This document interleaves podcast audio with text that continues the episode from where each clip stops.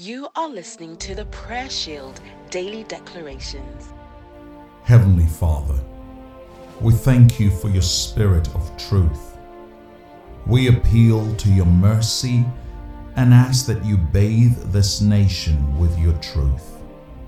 We declare that truth will not be defined by human wisdom and intellect, neither will it be suppressed in our land. We declare that your spirit of truth will uncover and overwhelm spirits of deception that distort and obscure the truth, seeking to pass off lies and misinformation as truth.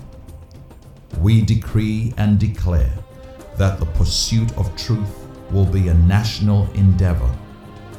Our courts will be places where truth and godly justice are dispensed.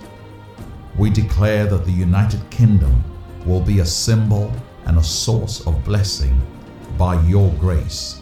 In the name of Jesus, amen. Thank you for listening to today's daily declaration. We trust that you were indeed blessed.